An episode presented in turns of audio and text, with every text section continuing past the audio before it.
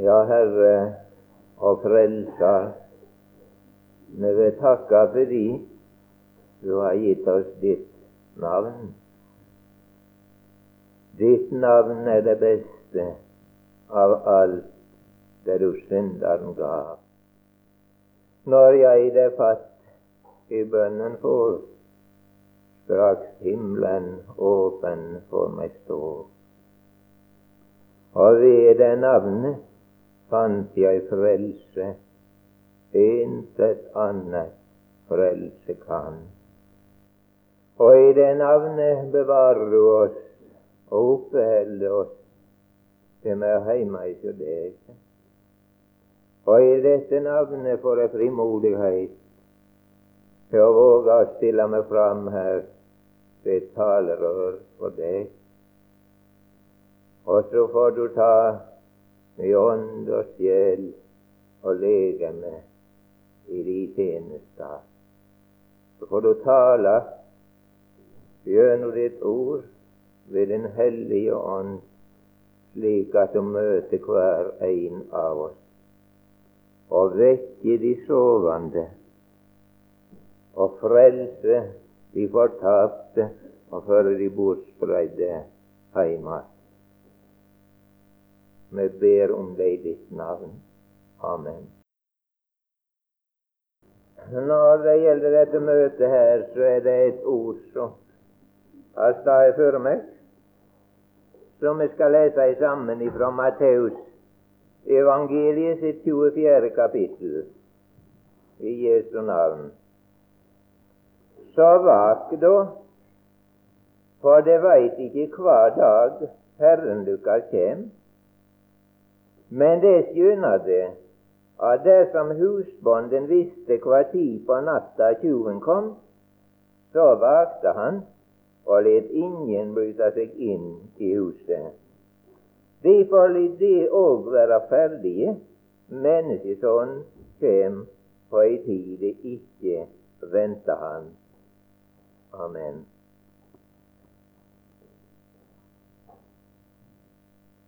Så vak da, for det veit ikke hva dag Herren dykkar kjem. Her er tale om Jesus som skal komme att ved sitt andre komme. Og Bibelen taler mange ganger på mange måter og om det at Jesus skal komme igjen.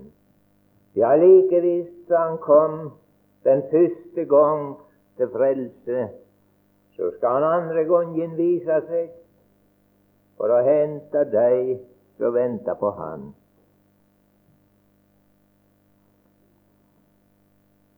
Jeg vet ikke om du har stansa opp og tenkt deg fram til den dag når skyene åpner seg, og så kommer Jesus igjen på samme måten som det så han fara, så englene vitner.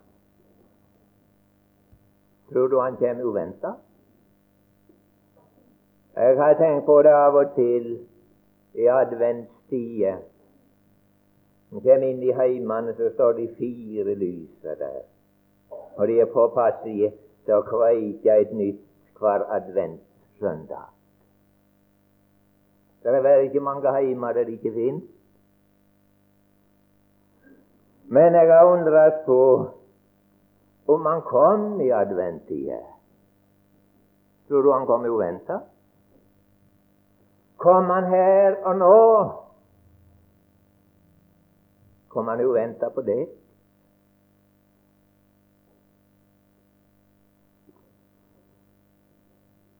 Her sier Jesus gjennom dette kapitlet han taler med sine om at han skal komme.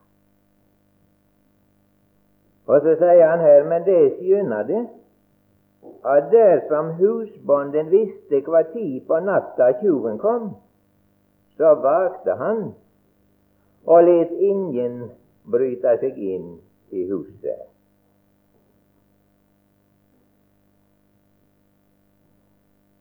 Ja, i denne likninga her Han tar likning ifra en tjuv. Han arbeider om natta. Så når folket sover, da bryter han seg inn og stjeler.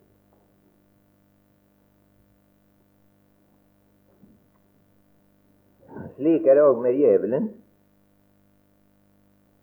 Der den åndelige svevnen får overtaket, og synda sin natt inn innover folket, da er det hans tid.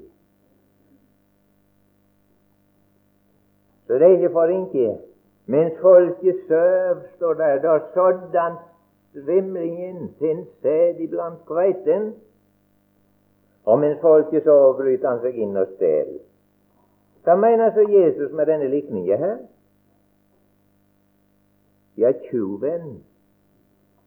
Det er et av Bibelen sine mange navn på djevelen. På samme måten som Jesus har mange ulike navn gjennom Skriften. Og hver eneste navn de forteller noe om denne personen, hvem han er, hvordan han er, hvordan han arbeider. Og slik er det òg med djevelen. Han har mange navn. Tjuven er av dem. Det er fordi han kommer for å stjele og øye. Ulven er et annet navn som Jesus gir ham. Det er fordi han har ulven sitt sinn og ulven sin natur. Dukker motstander, sier Jesus. Han står oss imot. Han er sjelen sin fiende. Han er ormen, for å nevne noen. Han er det Jesus taler om her. Hva tenkte han på med huset som han brøt seg inn i? Ja, han brøt seg inn i Guds hus for å ta den plassen ved Guds.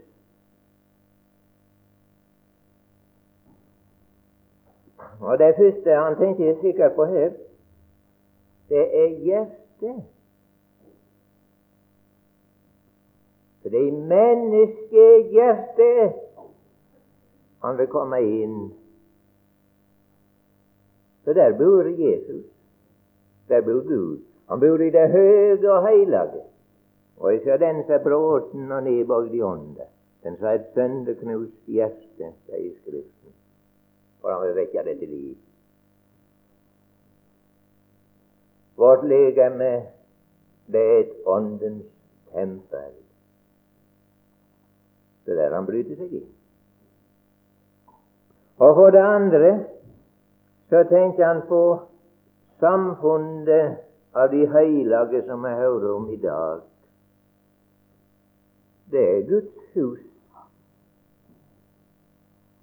Han bor ikke i et hus som er gjort med hender, men han bor i et hus som er bygd av levende steiner. Samfunnet av de hellige. Og der er det fienden vil bryte seg inn for å stjele alt det som Gud vil gi oss gjennom det.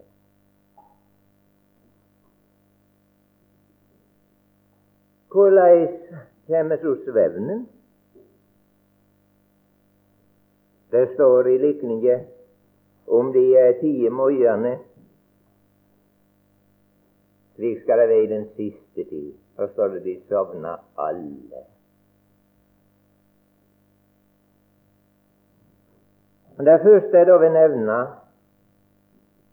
det er at den som sovner, han veit aldri av det.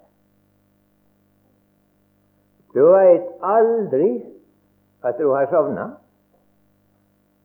Det er åpen dag, er du ikke før eller du våkner.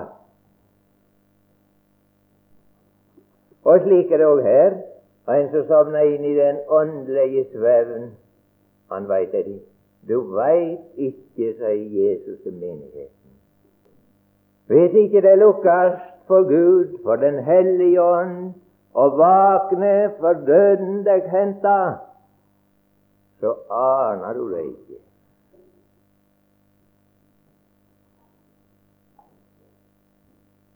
Hva er årsaken til at vi kan sovne, og når er det vi er utsatt for å sovne?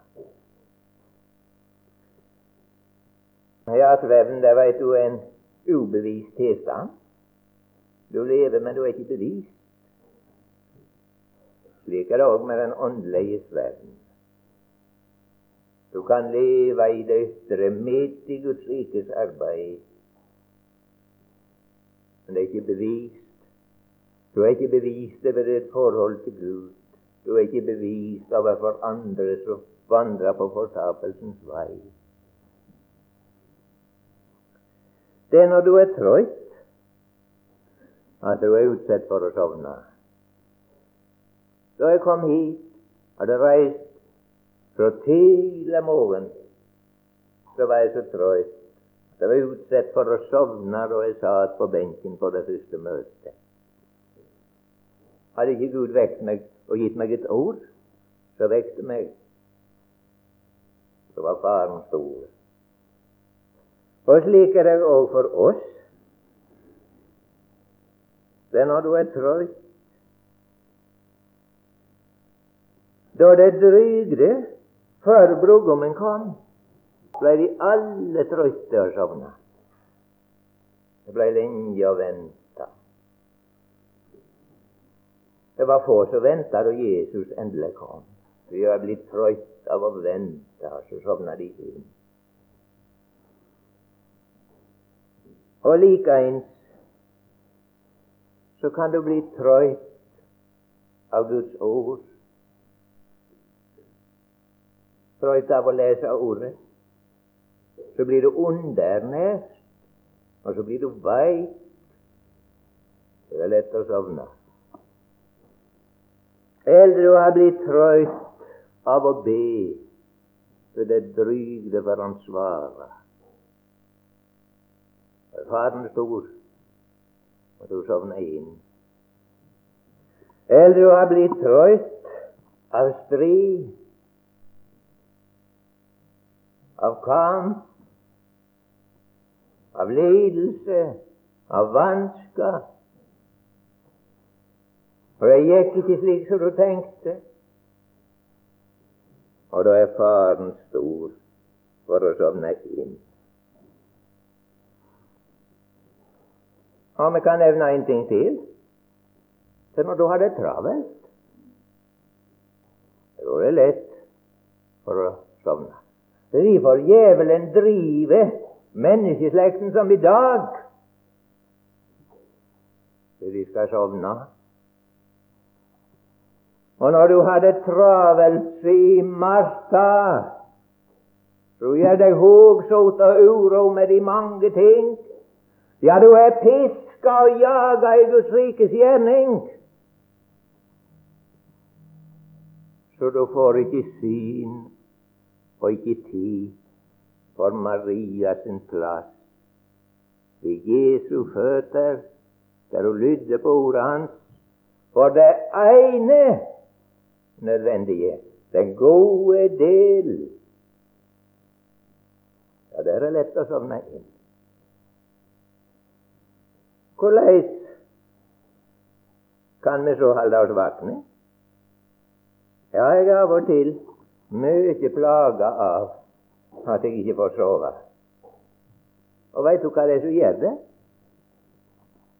Jeg klarer ikke å stogge tankene. Tankene går ikring og ikring og ikring. Nå er det mulig å sove. De kan hjelpe oss òg å holde oss vakne i samfunnet med Gud. Apostelen skriver til Timotius Tenk på dette. Lev i dette, så den framgang kan bli kjent for alle. i at på sjøl og på læra. Fall ved med det, for når du det gjør, skal du frelse både deg sjøl og de som hører deg. En som lever her, Han faller ikke i sverden. Det kan du være viss om. Da vil han holde deg vaken. Men eh, hvis du går til doktoren og du er svevnløs, så gir han deg kanskje noe som vi kaller for sovemiddel. Der er iblanda noe gift som gjør at sansene slapner, og så du skal sove. Og slik gjør djevelen òg. Han er en meister. Han har større utvalg av sovemiddel enn det apoteket har. Hvordan går han så fram når han vil svøve oss? Jo, for det første så blander han gift i maten. Og for det andre så kjenner du til det er mye tall om forurensning i vår tid. Så forurenser maten, så forurenser luften som vi puster i. Så dør fiskene, så sjukner plantene, så sjukner mennesket bort. Slik gjør òg djevelen. Det er en sanger som synger om giften i tida sitt vær og vind, så truer med å røve oss livet. Det er forurensning. Og all det har tida også forurensa som i dag.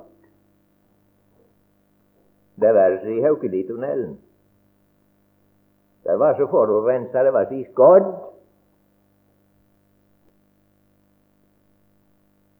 Og han har mange midler. Vi har noe som kalles massemedia i vår tid. Og de har djevelen tatt i bruk. Vi har litteratur. Vi har radio. Vi har fjernsyn masse media som former slekter som lever og vokser opp. Og du er vel ikke i tvil om hvem som har den meste plass og makt i det som heter Norsk Rikskringkasting. Det kan du tro er mye gift. Så er blanda inn i sammen med noe godt og likeens gjennom falske lære, gjennom falske forkynning, der menneskeånda og mennesket sin visdom tar plassen til Den hellige ånd, åpenbaringens ånd. Så får du menneskevisdom og mennesketanker i stedet for Guds åpenbaring. Kan bare tenke på vitenskapen, bibelkritikken, hvor han strir for å ta plassen, eller ta ifra oss Guds ord. Troa på Guds ord. Hvor du snur deg i forkynning, ifra preikestol og ifra bedehus, gjennom skolen og gjennom massemediene tvilen på Bibelen som Guds ord. Vær edrue, vak, sier Jesus. Åndelig beruselse det er et middel han bruker. Det ser vi også på Jesus i. Han gjorde sine under og viste sin makt, så ble folket ifra seg. De samla seg om han i mengde og ville gjøre han til konge. Da dro Jesus seg til side, så gikk han opp i fjellet og ba. De var ikke edru. Det bruker han òg i dag. Og Når folk ikke er edru, da kan du få dem til å gjøre mangt. Men de veit ikke hva de er. Dertil så bruker han f.eks. kjærleiken til været. Og de ting de været. Det blanda han inn i alt. Og de som elsker været, de ting de været, de vet ikke til kjærleiken til Faderen værende, sier Guds ord. Og så får han folk til å sove inn. Og da er han time. Da sår han sitt sted. Da stjeler han. Vi kan ta bare det siste kjærleiken til været og de ting som er i været. Har du lagt merke til den åndsatmosfære som er i dag? Kjærleiken til levestandarden. Næring for havesjuka eller begjæret i menneskehjertet. Og så ser vi at en mor hun forlater sitt kall som mor. Så forlater hun heim og barn ut av mammon. For Huset er finere og større og dyrere. Veldig makta. Og så må mor ut. Og så har vi noe som heter kvinnebevegelse. Og det siste jeg leste, var noe som var stifta, det var Kvinnefronten. Som kjempa for likestilling med mannen Og innstillinga i tida si ånd det er at kvinnen er nesten skjemt for at hun ikke er noe annet enn de heimeværende mor og husmor. Det er latmannsliv, sier de. Og du kan tro det smitter langt inn i de truende rekker. Og så kommer kravet Gi oss dagheima! Så mor kan bli utløst fra barn og heim og inn i arbeidslivet. Gi oss forskoler, så vi slipper å være faste med barna våre inntil de er sju år. Ja, sier du, men det er mange kristelige organisasjoner som lager dagheimer, og de mener det nok godt skal få gode lærere, en god plass å ha de. Men fordi at folket ser, så ser de at vi er med å føre inn systemet. Vi er med å tjene den åndsmakt i tiden. Han som bryter seg inn og stjeler. Og systemet er gjennomført. Den dag bestemmer de ingen kan være lærer på forskole eller dagheim uten å være opplært i staten sine skoler. Hva er resultatet? Han stjeler ekteskapet ifra oss. Hvor tror du det er når mor og far kommer trøtte hjem og skal håndheve likestilling? Det skal ikke være godt å være i den heimen. Hvem skal lage mat, hvem skal vaske klær, hvem skal ta seg av og samle sammen båtene som er på bygda, eller på dagene. Og for det andre så tar han ifra oss heimene. Hva er et samfunn uten en god heim? Så steller han barna ifra oss. I Russland der risikerer de å bli sendt i konsentrasjonsleirer med arbeidet sitt hvis de forteller barna sine om Jesus. Hva gjør de i Norge? De leverer de frivillig ifra seg. Ja, de krer på staten at han må overta dem. Mens folket søk, bryter tjuven seg inn på stedet. De aner ikke.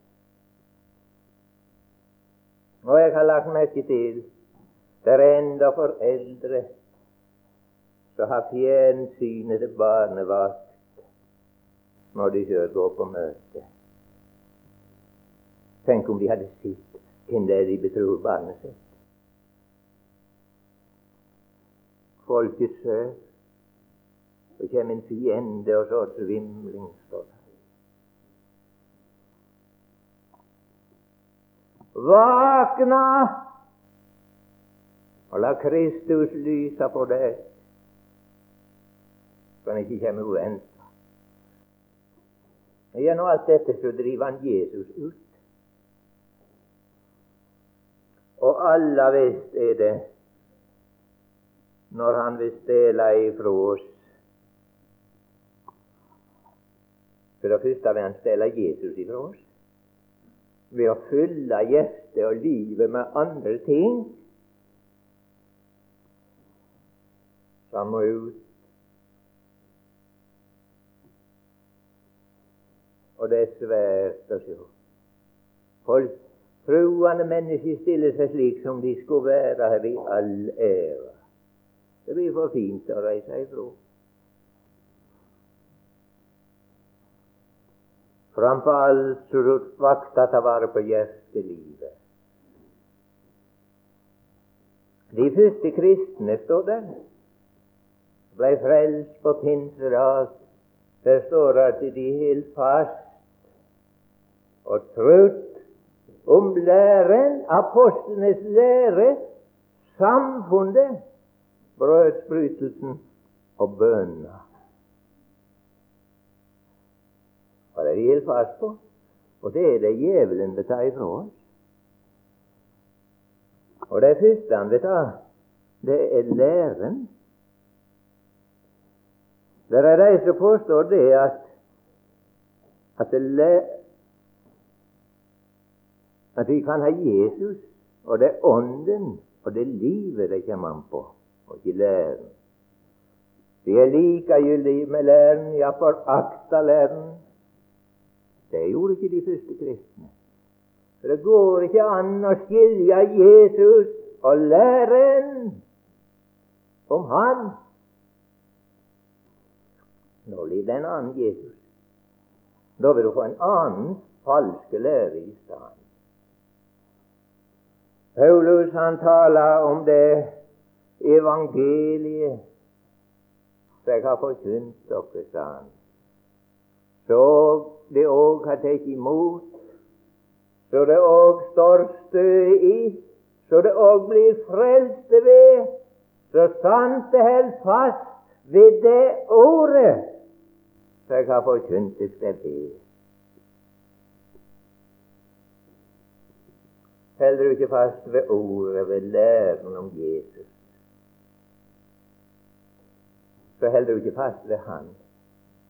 I opphavet var Ordet, Ordet var jo Gud, Ordet var Gud. Det er livets år, det Han. Så forakter du læren, så forakter du Han. Mister du læren, så mister du Han.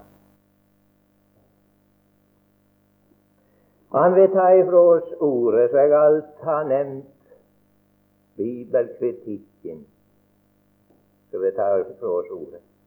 Han vil ta oss, han ifra oss respekten for Guds ord. Vi hører i en bibeltime at brød skulle etes på en hellig stad. Ja, gjør respekt for den levende Gud.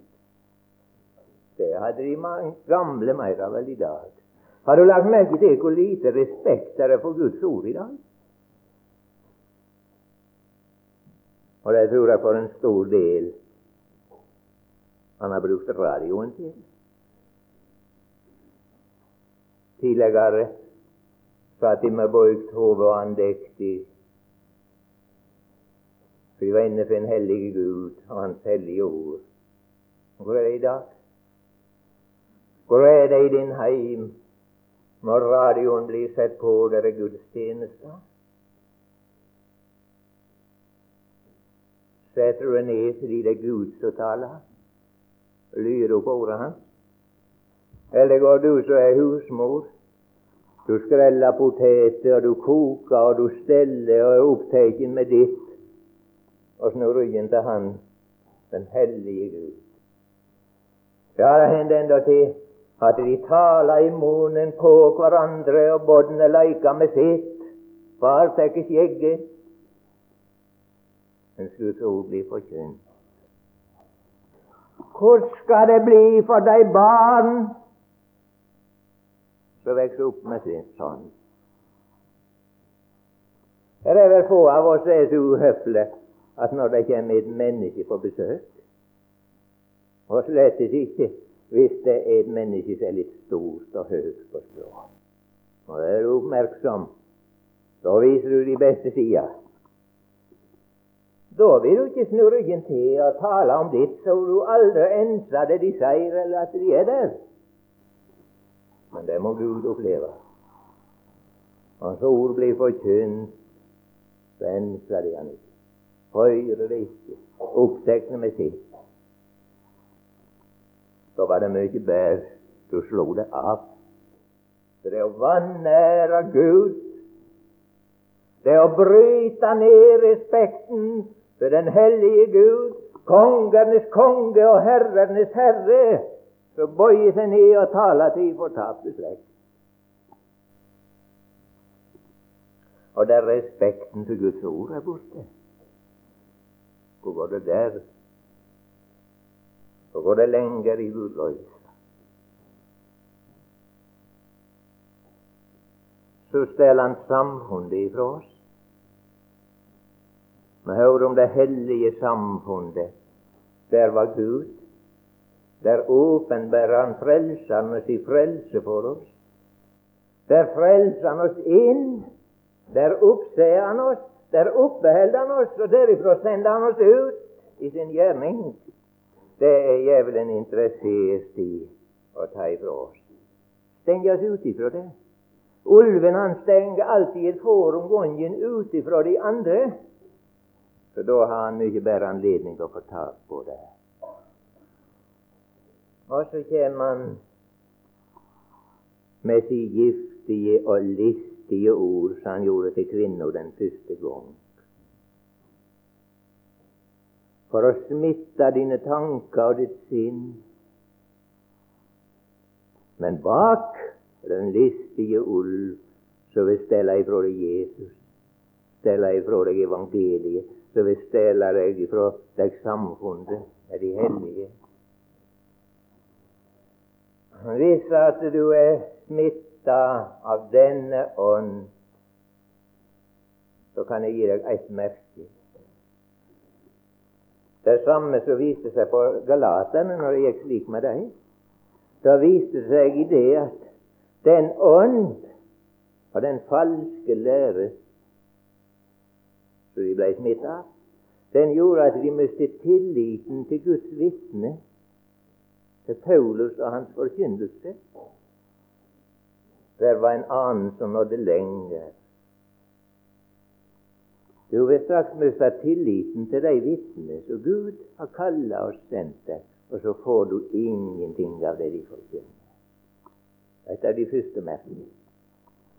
Og det neste det beviser seg i du mister tilliten, og du mister samfunnet med vennene.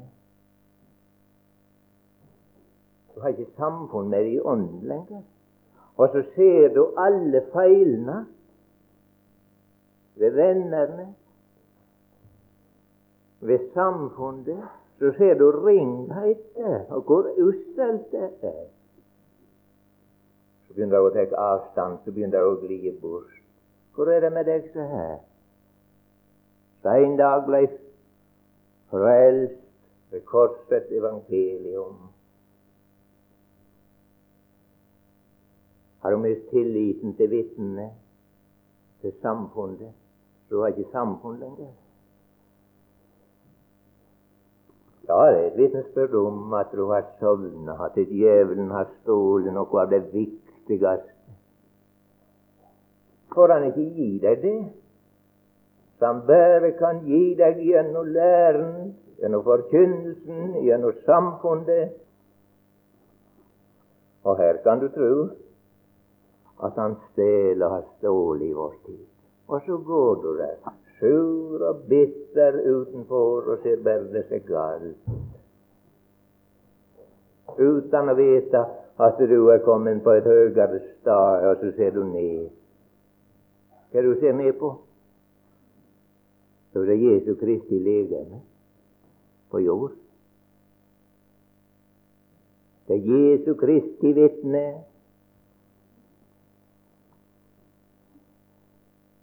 Hvis folk, hvis husbonden vakte,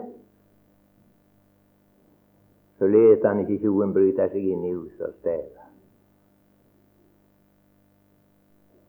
Vak, vaken er du søv, og la Kristus lyse for deg. Derfor vil de òg være ferdige, som menneskesånden kommer på ei tid de ikke venter han. Hva skal du gjøre? Slipp lyset inn, gi han rett. Ta ikke kampen opp imot ordet. For da sier Jesus til deg som han sa til Paulus Saul, Saul, hvorfor forfølger du meg? Det vil falle deg hardt og stampe imot rodden. Det er bare én vei. Slipp ordet inn, gi han rett. For han har rett. Han tar aldri feil.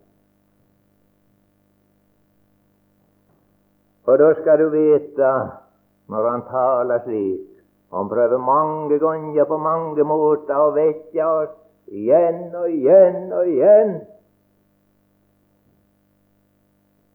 Så er det fordi han vil leke. Hvis du erkjenner og flyr inn til Han gir opp kampen imot Han, så vil du finne miskunn og få nåde. Så vil jeg gå deg som David. Jeg skjulte ikke lenger min synd, men han erkjente sin skyld. Han vendte seg om og søkte Herren, og han frelste meg. Det vil han òg gjøre med deg. Og det er ingenting annet som kan vekke deg. Det Den hellige ånd, Skriften, læren. Land, land, land, Høyr Herrens ord. Den fra øyra han høyrer Åndens tale til menigheten. Ånden taler ikke uten redskap. Det er ordet, det er gjennom læren, det er gjennom forkynnelsen. Og får ikke det vet deg, så er det ingenting annet på denne jord som kan vekke deg før eller en dag slår øynene opp dersom den rike mann var. Da fikk han øynene opp, men da var det for seint. Der hadde han ingenting. Der hadde han måttet forlete alt.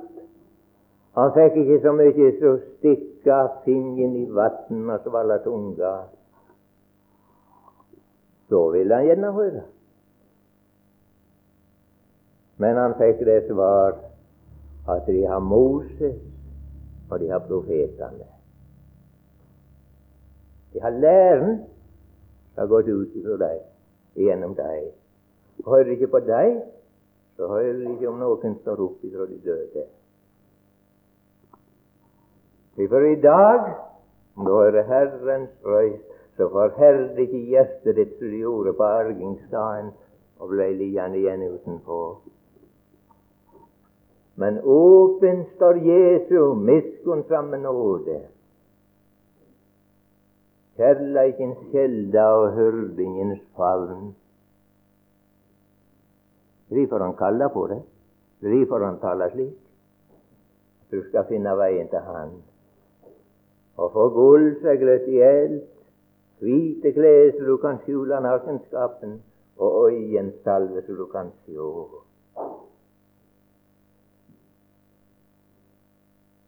kaller på meg på nødens dag, så skal jeg utfri deg, og du priser meg.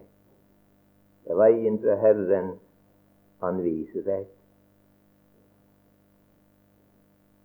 Dette er veien, gatt på den, sier profeten. Ja, vi vil takke deg, Herre, for ordet ditt. For apostlenes lære om mennesket, om synden og vår fortapte tilstand. Men jeg òg takke Herre for læren om Frelseren, stedfortrederen, forsoneren, om den frelse som du har gjort rede for alle, om den nådestolen som du har reist, der vi finner miskunn og får nåde. Herre Jesus, be du vekke oss opp og føre oss dit, så at fienden ikke får ta ifra oss og stjele ifra oss det dyreste vi eier. La oss få beholde ditt ord reint, som et tviegga sverd, det levende og kraftig, som trenger seg igjennom inntil det innerste og stiller fram for de åsyn. Det er Guds kraft til frelse for hver som tror. Amen.